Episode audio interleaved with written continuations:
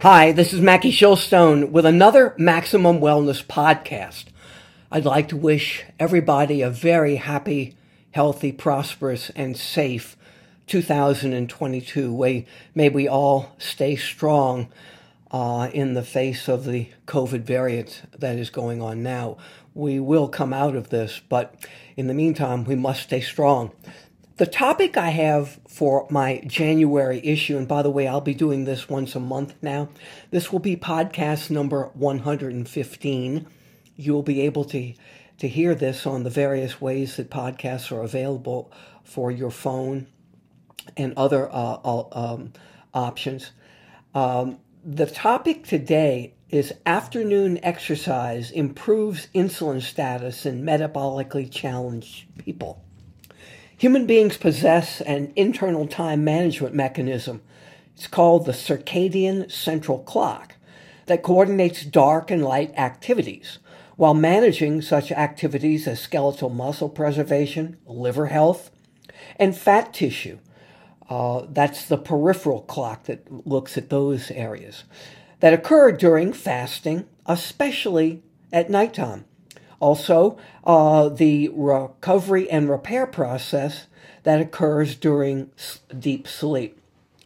As we age, or when we succumb to certain conditions and disease processes like insulin resistance and type 2 diabetes, the balance, referred to as homeostasis in our clock mechanism, can really be negatively affected without some type of intervention, which I'm going to tell you about what to do.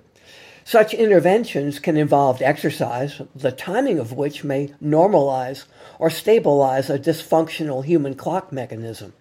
This anomaly is especially true for night shift workers, and that, of course, you see going on for what the last two years now with the, the our brave heroes in the hospitals and clinics trying to keep us all safe.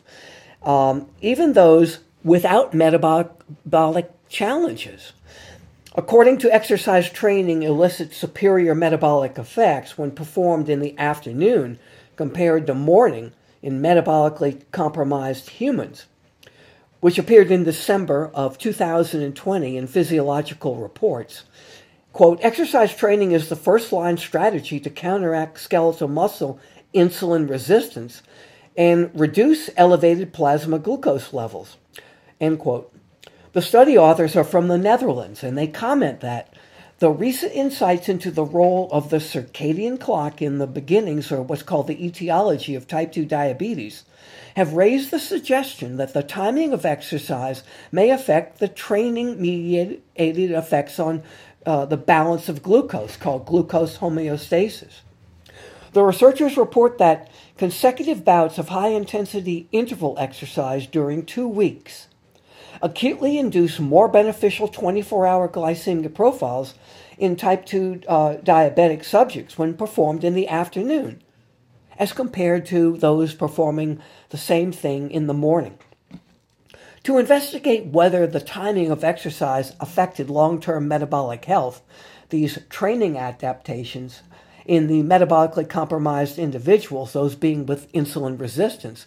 The investigators analyzed data from a study assessing the effect of exercise training on a large range of metabolic health outcomes. Now, the study group included 32 adult males with the average age of roughly 58 years, with a body mass index of greater than 26. That's, that's considered overweight at least, at, excuse me, at risk for or diagnosed with type 2 diabetes. Perform 12 weeks of supervised exercise. 12 volunteers exercised in the morning between 8 a.m. and 10 a.m., while 20 individuals exercised in the afternoon from 3 to 6 p.m. The exercise sessions consisted of twice weekly stationary cycling for 30 minutes at 70% of a predetermined workload and one day of resistance exercising using three sets of 10 repetitions at 60% of their maximum vol- uh, voluntary muscle contraction, or that was called their one repetition maximum, in the large muscle groups. The exercises were the leg extension, the leg press, the chest press, the lat pull down, the triceps and bicep curls. Pre-participatory laboratory and physiological assessment with appropriate exclusion criteria was performed, which led to the conclusion that, compared to participants who trained in the morning, participants who trained in the afternoon experienced superior benefits uh, or the beneficial effects of exercise training on insulin stimulated glucose disposal, insulin mediated suppression of fat tissue uh, lipolysis, uh, which is the breakdown. In other words, it's not what you want. You want to be having with your exercise the breakdown of fat tissue. Fasting plasma uh, glucose levels and exercise performance and fat mass. mass. In addition, exercise training in the afternoon also tended to cause superior, effect, superior effects on the basal hepatic glucose output, hepatic being the liver.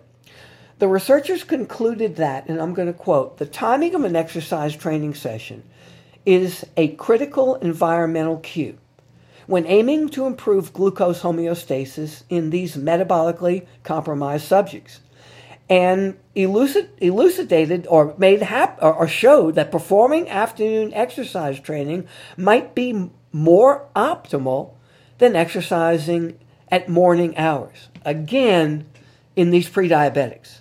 Now, if you'd like to read this study, you can go to maxwellnutrition.com, M A X W E L L, nutrition, N U T R I T I O N.com run it all together, maxwellnutrition.com, and you look at the bottom of the page, and on there you're going to see open access research at the bottom of the page.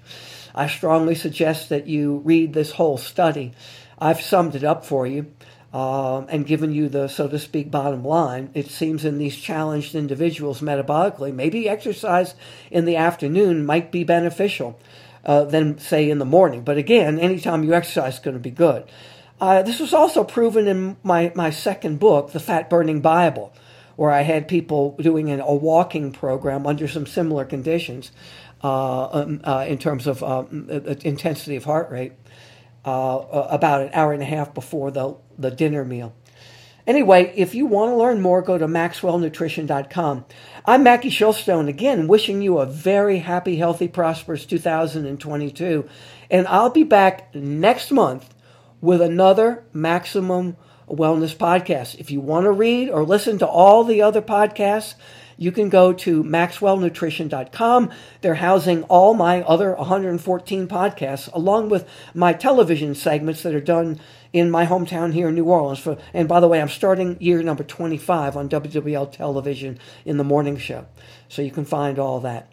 Until next time, may God bless you and keep you safe and strong and healthy, prosperous, and all of that. Be well.